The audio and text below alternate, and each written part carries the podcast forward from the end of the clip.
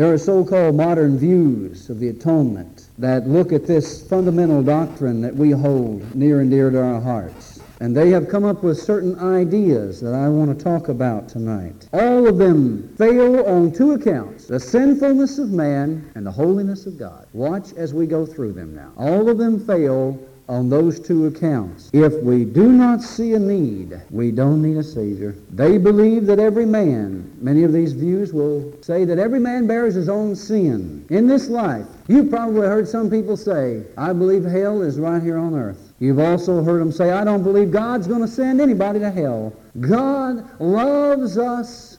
We're all children of God.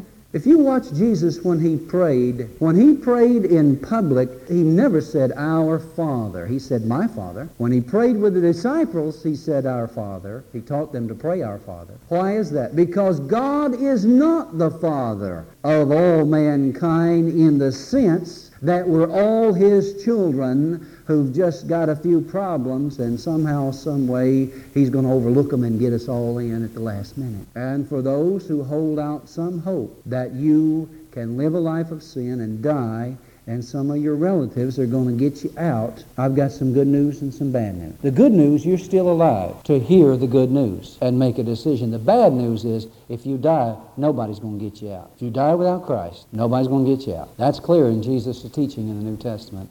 I'll have to bring that to you sometime. The teachings of Jesus on hell. You'd be surprised how much Jesus taught on hell. Jesus taught more on hell than any modern preacher would preach in his lifetime. Truth. So then tonight, let's look at the first one, the accident theory. Let me just state it briefly. The cross was something unforeseen in the life of Christ. Calvary was not in the plan of God for his son.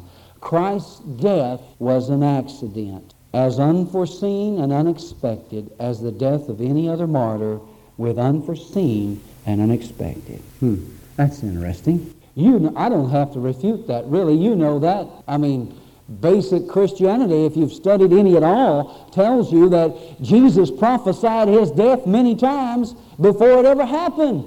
Matthew 16, 21. Mark 9, 30 through 32. Matthew 20, 17 and 19. Luke 18, 31 through 34. Matthew 20, 28, 26. Luke 22, 19. John 10, 17.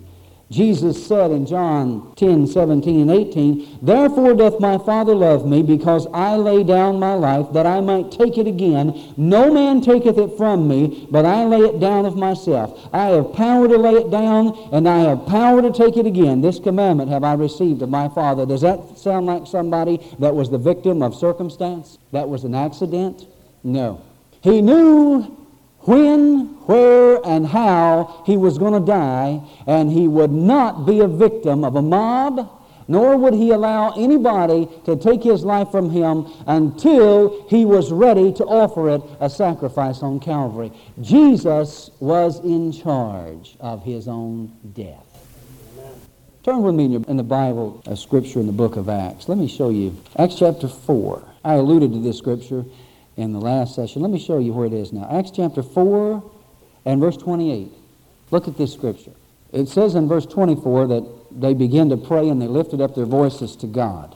And they talk about in verse 26 how the kings of the earth stood up against Jesus Christ, and how Herod and Pontius Pilate with the Gentiles and the people of Israel were gathered together. And look what verse 28 says for to do whatsoever thy hand and thy counsel determined before to be done. Do you know what that says? That says that God had already predetermined how his son would die on the cross. Accident? Not hardly.